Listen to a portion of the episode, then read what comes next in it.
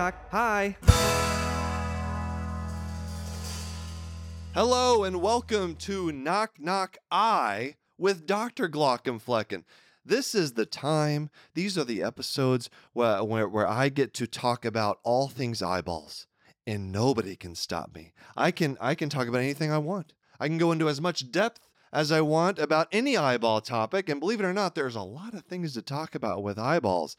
Uh, and, uh, and and so I, I love I love doing these. So wherever you're watching or listening, uh, I get ready because we got a doozy of a topic here. I'm going to try to get through as much of this as I can today. But what I want to start with is uh, a, a little bit of feedback. I finally we have a as of this recording, uh, we have a few episodes out, and uh, I finally I've gotten some some feedback from people, from people on Patreon, from emails, uh, YouTube comments. Uh, uh, uh, it's all coming in. People are loving. I, it's a little bit of a surprise to me. I wasn't sure how people would react to to all this eyeball knowledge um, uh, but because I have so much of it in my head, and I was like, who really wants to hear about this type of thing?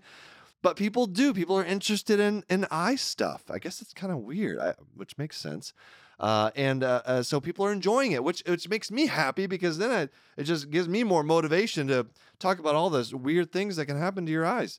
Uh, and so uh, the first few episodes have been pants patients, uh, which again are patients that come in to the emergency department, and then I get the call, and it's an emergency enough, it's, it's severe enough uh, dangerous enough where I have to put on my pants to come in to see the patient right away. Uh, so we've done a few of the pants patients already, uh, and uh, so thank you all for for telling me what you think, for giving me support, and giving me other other ideas for content, for topics, for weird things that are happening to your eyes that you can't explain. I'm happy to explain them. I have a list of like a hundred things already questions, comments, uh, just other, just random thoughts uh, about eyes. And so I'm to just work my way through this. I'm to keep recording these episodes. You're to get one every week, and we'll just see how far it takes us. Um, uh, I also, right off the bat here, uh, because I've been getting a lot of feedback, I can issue any corrections uh, that come up because uh, I, I, do want to be accurate, as accurate as I can with all this eyeball stuff. Uh, and so there was one thing that I, I, I, did not get right during the chemical injury episode. Um, and for, for, I don't know why I did this, it, it's, it's, stupid, but uh, bleach, I mentioned it's sulfurous acid. Uh, but that's not generally what bleach is. Bleach is, in its purest form, bleach, the chemical composition of bleach is sodium hypochlorite, uh, which is a, definitely a base. It's like pH is like 11, 13, like it's it's almost as basic as it gets. Uh, and so, we're you know, but honestly, regardless of whether it's it, it's a base, but doesn't matter what it is don't don't get it in your eyes. Don't get any household chemicals in your eyes. But i definitely misspoke. I did not uh, get that one right. And so uh, uh, uh thank you for holding me accountable everybody. Uh, we strive for accuracy here in the glaucomflecken household.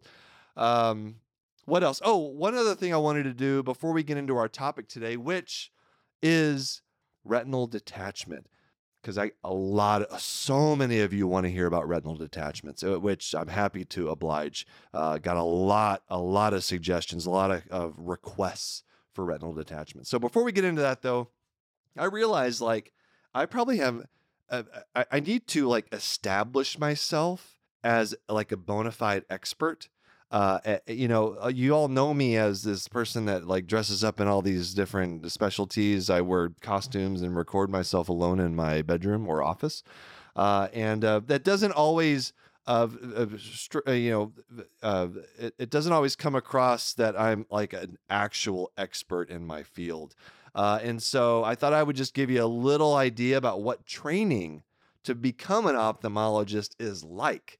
So, I finished my college, my four years of uh, undergraduate at Texas Tech University. I majored in cell and molecular biology.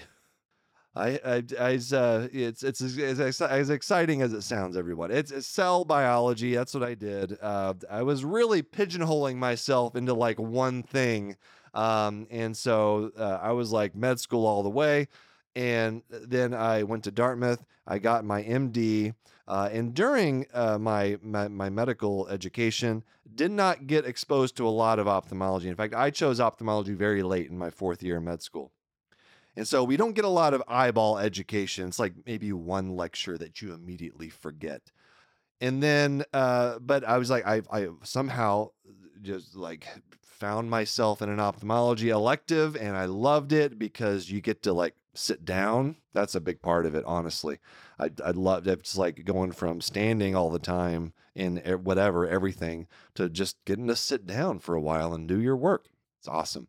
Uh, and I got to like go home at a reasonable hour every day and develop meaningful relationships with my family. That's another thing. But uh, uh, I decided on ophthalmology and then went to Iowa and did a uh, one year. Well, first I went to Chicago, did one year of internship that also had nothing to do with eyeballs, and then went to Iowa and did three years of ophthalmology residency. And it is just, it is all eyeballs. That's all you do all day, every day. You're in an operating room, you're in clinic, you're going through different subspecialties, which, believe it or not, there's like six or seven subspecialties within ophthalmology. That's right. We can like, like, differentiate that many parts of the eyeball to uh, devote your career to. It, it sounds crazy, but it, it's true. Uh, and so going through all these different things, doing a bunch of surgery, you're cramming a lot of stuff into three years, to be honest. Lots of call, lots of. Uh, uh, we were at a level one trauma center at the University of Iowa.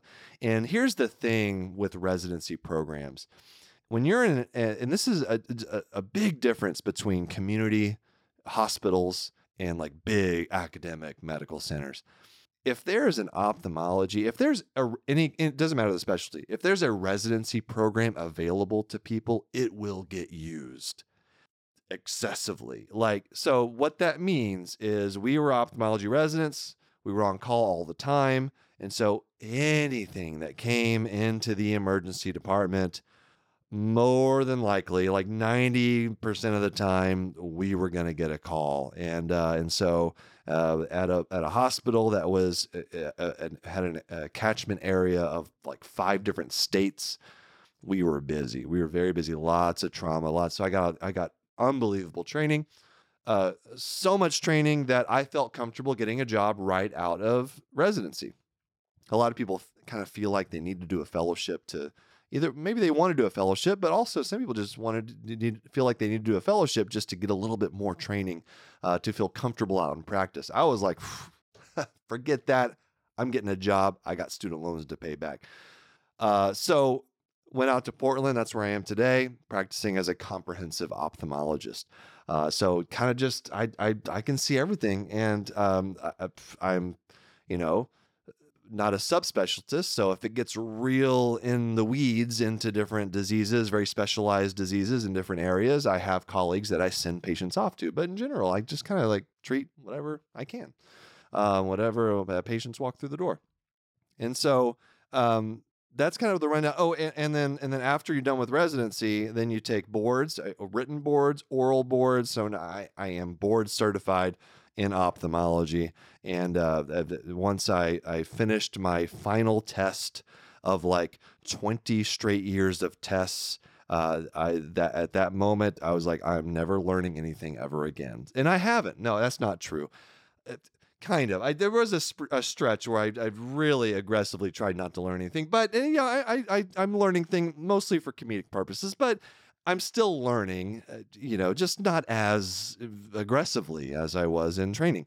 Um, uh, so so anyway, that's that's my background. That's why I am qualified to speak on all these eyeball topics. In case you didn't know. All right, so let's get into um, uh, the topic for today, shall we? Uh, actually, let's take one quick break.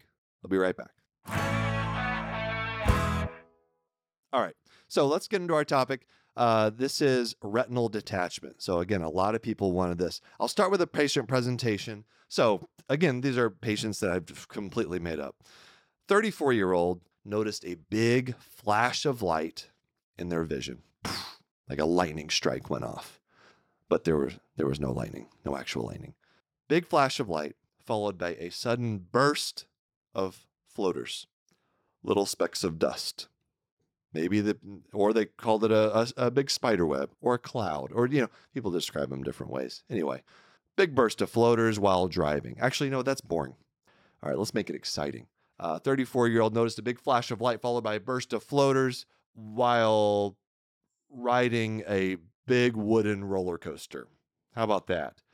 Uh, shout out to the Texas, uh, I think it was the Texas Twister at Astro World. I think that's what it was called.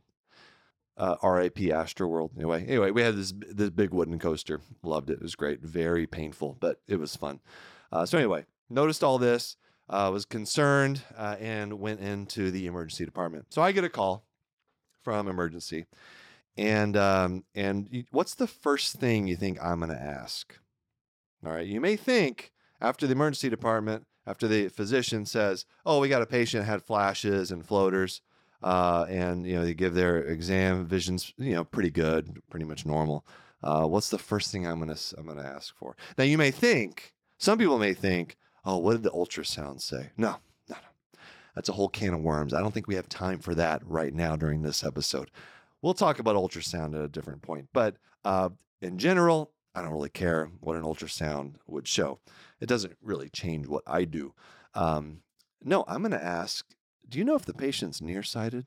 Now, this is not critical information, but it does help me risk stratify the patient because I'm worried anytime flashes of light, anytime I hear that, me and every other ophthalmologist, every other eye doctor, optometrist, we're worried about retinal tears and retinal detachments. All right. So I'm going to ask if the patient is nearsighted. Uh, not every ophthalmologist will ask that, but I'm kind of a curious person. So I'll ask, hey, do you know patient nearsighted? Sometimes the patient knows that, sometimes they don't. But the reason I'm asking is because of the anatomic changes that occur in the eye when someone is nearsighted. So let me explain. Eye anatomy and uh, someone, uh, I just read a comment actually on social media, like people are wanting me to have like an eye model. I actually do have an eye model at work. I'm going to start like, I'm going to bring, I'm going to get an eye model here in the office so that I can actually hold up a eyeball for you to see. Um, uh, for uh, if anybody wants to watch this on, on, on YouTube, but, uh, I don't have that right now. So I'm just going to describe it. The retina, the retina I retina. I call it retina, but retina specialist retina specialist will say retina, retina. The hard T. That's that's the proper pronunciation, I guess. I don't know what I'm talking about. Anyway, um, the retina is think of it as the wallpaper that lines the back of your eye. Okay, so wallpaper in your house, you got wallpaper in your eye. It's it's just that's what covers the back half of your eye.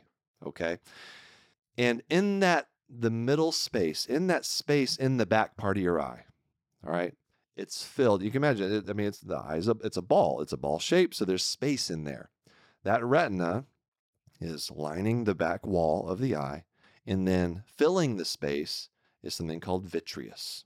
All right. We're born with vitreous that's fully formed. All right. It's there, it's fully formed. Over the course of our lives, that vitreous, that jelly, it's like a gel kind of thing, gel structure. Um, as we age, that that vitreous breaks down. All right, so it starts to liquefy.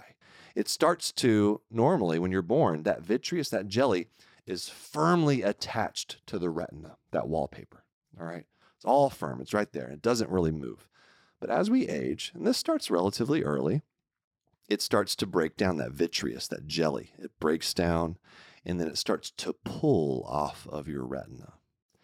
And this can happen relatively early in life, especially in people who are nearsighted. And this becomes dangerous because a nearsighted person has um, a larger eye. That's part of why you're nearsighted. Uh, so you have a larger than average eye and you can imagine that wallpaper, that retina, has to stretch over a larger surface area of eyeball because you have a bigger eye. And and so that retina becomes more like uh, much thinner than it normally is. It's like 500 microns, but it gets even thinner because it has to stretch over that over that over that retina. And so if there's any kind of jostling of that vitreous that's a little bit more aggressive than usual, or that vitreous, that jelly is starting to break down as you get older, it can, it pulls, it kind of separates, it separates from the retina. And when that happens, it can tear the retina. Especially, it's more likely to happen if the retina is thin because a patient is nearsighted. So that's why people who are nearsighted, people who are myopic, or Another way to, to describe it is people who have a minus prescription. So you go to the eye doctor and they tell you you're minus three, you're minus four. You are nearsighted. Your focal point is up close. You can see up close, your crappy vision far away, right? And the more nearsighted you are, the higher your risk for having a retinal tear or a retinal detachment. Now, I don't want people to be, I don't want to scare people, right? It, this, I'm not talking like it's going to happen. Like it's still very unlikely that you, person listening to me talk right now, are going, who is nearsighted, is going to have a retinal tear or retinal detachment in your life. You just have a little bit higher chance compared to someone who's not nearsighted. So you have thinner retina, and then over the course of your life, you know things happen. You you you ride a wooden roller coaster, or you go skydiving, or you're in a car accident. You get hit in the head. Uh, uh, all those things can jostle around that vitreous, that jelly that's filling the space in your eye, that's normally attached. And when it starts to detach, it could tear the retina. Now, what's the difference between a retinal tear and a retinal detachment? Well, a retinal tear is less severe, certainly. It's just exactly what it sounds. That retina, that wallpaper, just like if you tear wallpaper in your house, well, you can tear the retina. That doesn't mean the retina is detached. All right. But what happens is when you have a tear, then fluid that's inside your eye, it can start to track underneath that tear and lift up that retina. Just like you have a tear in your wallpaper at home, right? You can, if you put your your fingers underneath it, you can lift up that wallpaper, right? Well, that's exactly what's happening.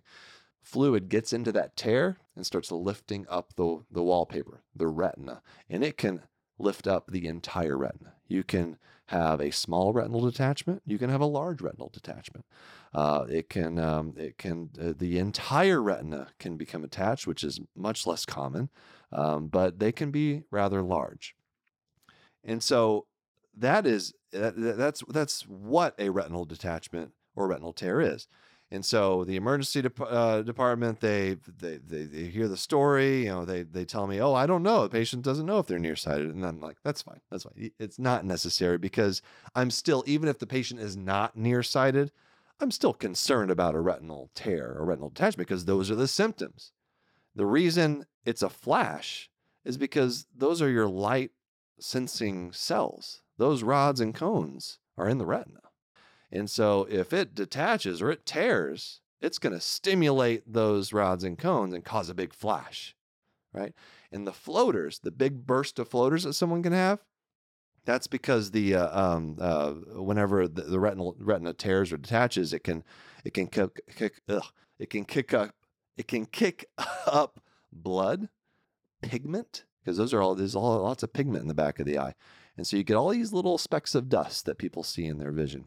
And also little bits of vitreous. You know, that's what makes floaters anyway. As we get older, I have floaters, you have floaters, we all have floaters. They're very annoying, aren't they? Aren't floaters very annoying? But all floaters represent are little bits of vitreous. As over the course of your life, that vitreous starts to break down and form these clumps and dots and spots and strands and spider webs. People describe them in all different ways those are floaters. And normally they don't cause any problems until they do, until they cause a retinal tear or they represent a retinal tear, retinal detachment. So that's why we always tell people if you have any big flashes of light or a big burst of new floaters, you got to go see somebody. You got to see an eye doctor. Now, if you have an eye doctor, then you can just go and see that doctor. Like you don't necessarily, especially if it's during the week, because as we all know, it's hard to get an eye doctor on the weekend um, then uh, call your eye doctor. Most ophthalmologists uh, will have like an on call doctor. Okay, so I definitely recommend you need to call somebody. If you don't have an eye doctor, you don't have a place you can go, yes, that is uh, totally reasonable to go to the emergency department because they will most likely have an on call ophthalmologist that they can call. Okay, so I get the call. People might be surprised, all right, that to hear me talk about this, like that sounds terrible. That sounds uh, dangerous. That sounds like the person needs to be seen immediately. That sounds, Dr. Glaucomflecken, like a pants patient. You might think it's a pants patient, but it's actually not. I don't consider we are taking a break from the pants patients, everybody. This is we're uh, uh, uh, because so many people want to talk about this. I am di- I am diverting from my pants patient conversation to uh, uh more of a maybe like prop myself up on my elbow in bed and have a conversation patient. See the patient within 24 hours types of type of patient. That's because that's more or less what a retinal detachment or possible retinal detachment represents. So the standard of care for anybody that has flashes and floaters is that they need to be seen within 24 hours. They need to have a dilated exam within 24 hours because available research shows that for certain types of retinal detachments, uh, there's really not much of a difference, probably no difference at all um, in outcomes. Uh, you know, if, if um, uh, as long as surgery to repair a retinal detachment is done within like 48, 72 hours. So, and that's that's that's important because this is very specialized surgery. And so ophthalmologists, we definitely want to have our, you know, the team around us, uh, the type of, uh, you know, operating room personnel that knows the equipment uh, that can handle those types of cases. So it is always better to have our normal team, especially the retina surgery. I don't do retina surgery. That's way too specialized. I you don't want me near that. All right. But uh, and so it takes extra training to be able to do retina surgery. And honestly, there's not many many things that are cooler than reattaching a retina. That's it's really cool. But it's very specialized surgery. So we get a call from the emergency department. It sounds like a retinal detachment. If it's, you know, obviously in like the middle of the day, I'm gonna say, hey, send the patient right over to clinic. I'll take a look at him right then and there. Um, if it's, you know, in the middle of the night, I'm going to see that patient first thing in the morning. So we're talking, you know, within 12 hours or so. Definitely an okay thing to do because chances are, even if you go in in the middle of the night to see that retinal detachment, it's better for the patient to receive a surgery where everyone is very familiar with the equipment and knows what they're doing, and outcomes reflect that that's okay to do. All right, so that's why retina, a retinal detachment, it's an it's an urgent, it's an emergent thing but it's not a, like a pants on fire, like get in. It's not a, like a chemical injury, like open gloves, like some of the things I've been talking about already. All right, so it's it's a little bit less than a pants patient, uh, but still something we take very very seriously. And there's even some research that has been done looking at certain types of retinal detachments that maybe some some people even think like up to a week is okay for certain types of detachments, but that's a little bit even for me, that's a little bit too far into the weeds of retina land. Uh, there's a reason I didn't do retina. Number one, it's hard. I don't think I'm smart enough.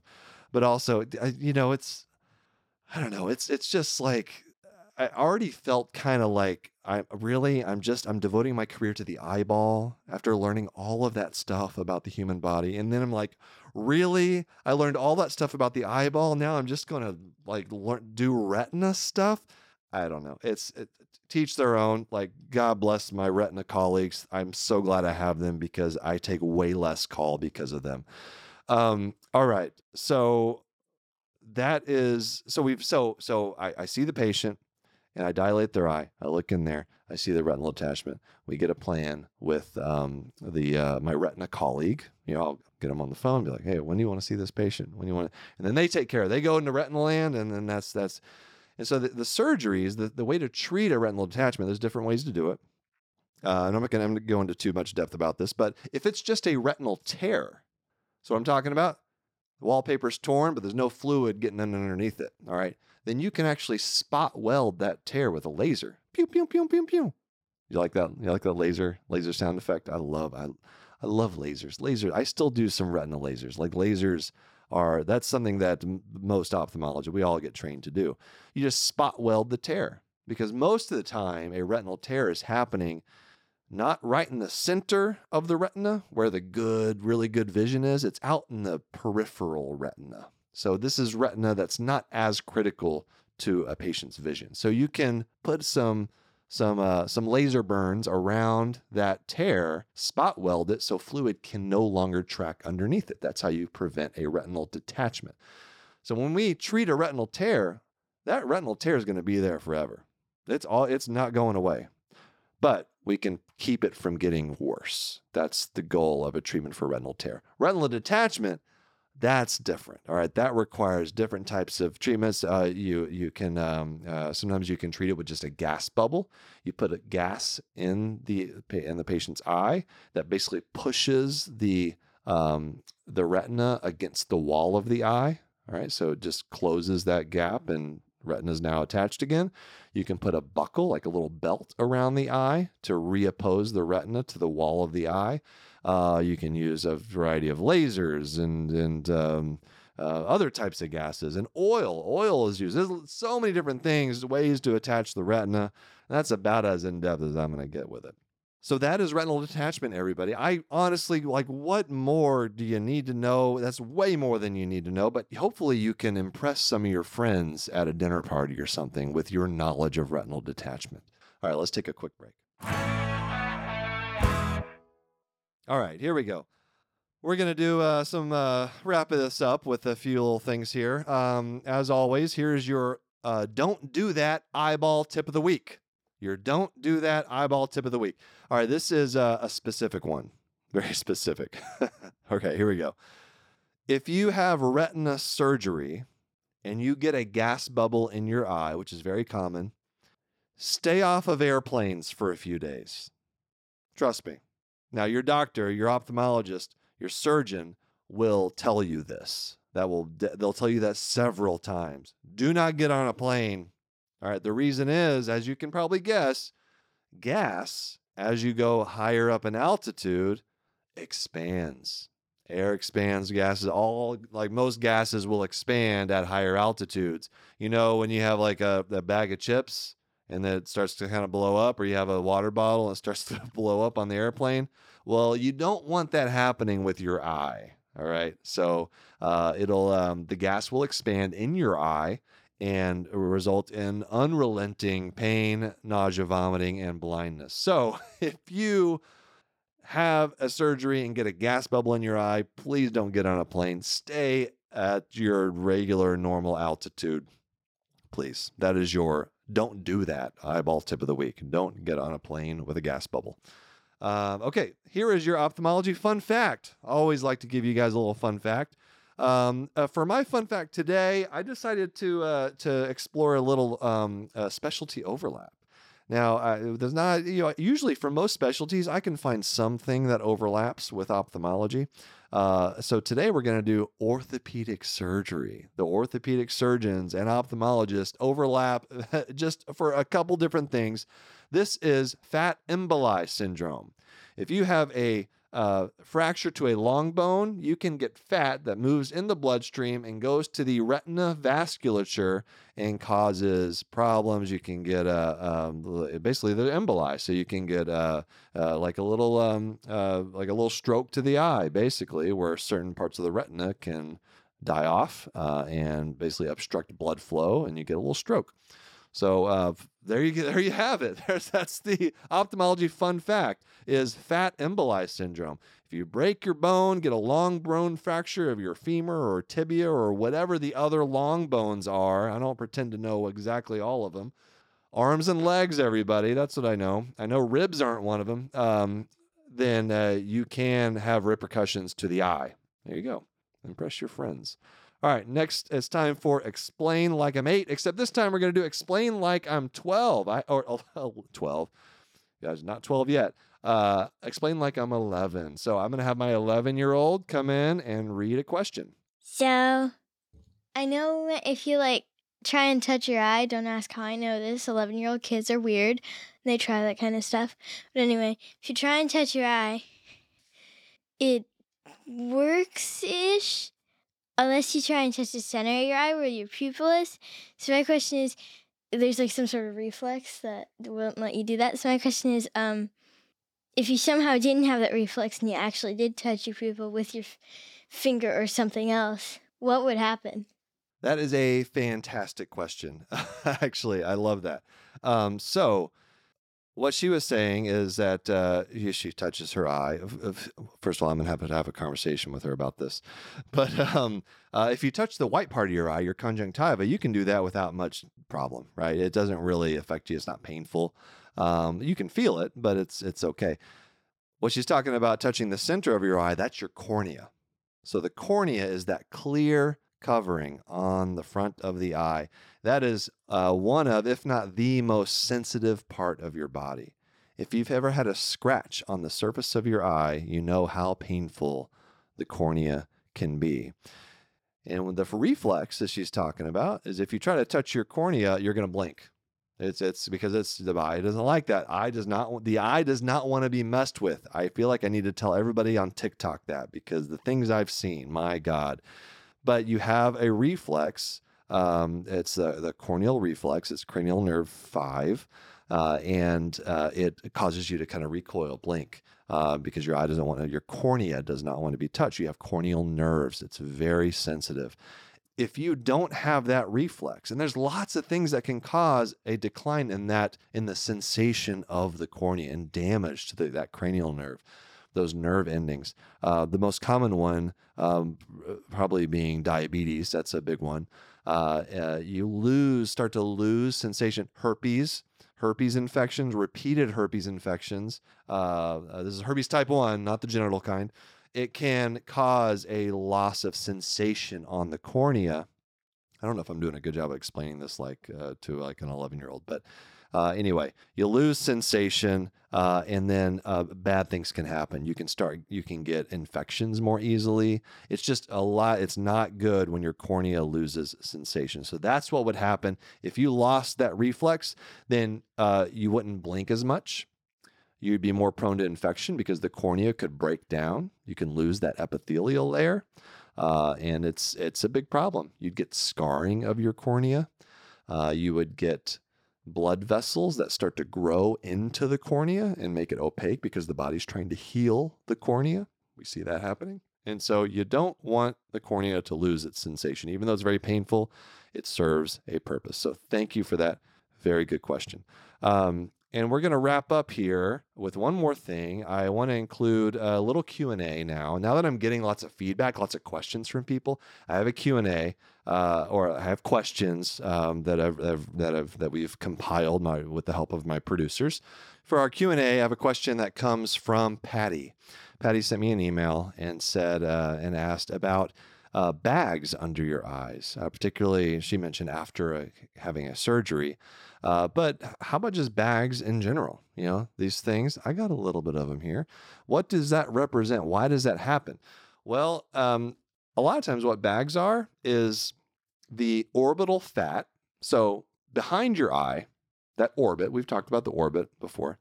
Um, you have that space back behind the eye. It's full of fat. It's got other things in it, but it also has fat that we call orbital fat.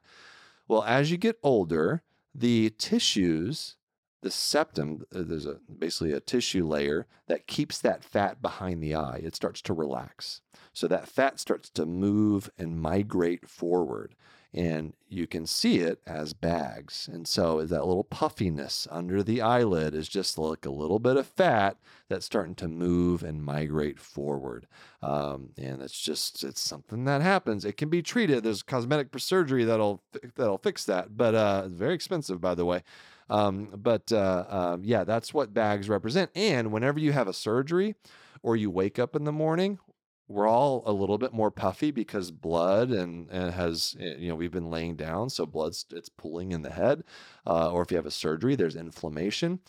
Fat can swell. It can take on fluid, and so it looks puffier. So that's that's what bags are, and why sometimes it's they're worse. Like if you've been crying a lot, or uh, or if you know if when you wake up in the morning, it's a little bit worse. And then later on the day, as things kind of settle down, maybe your feet and your ankles are more swollen, but your bags aren't as bad. So anyway, it, it kind of fluctuates like that. So that's um, that's uh, the bags under your eyes. I think we'll stop there. This has gone on a little long, but I know there's a lot to cover with retinal tears and retinal detachments. Uh, and so, thank you all for listening. Uh, I'll, I'll, probably get back to uh, some pants patients. There's a few more that I wanted to get to do, but I have so many topics that we can talk about. Uh, some that are less gross than others. Uh, some that are just vision oriented, vision questions people have. Visual snow is another one that's going to come up. Uh, so anyway, we'll. Oh, I'm excited for the weeks ahead. Thanks for joining me, and thank you to my producers. As always, I didn't do a good job of thanking them on the first few episodes, but they do a lot of work to put this thing together. So I appreciate their help, and um, we'll see you next time.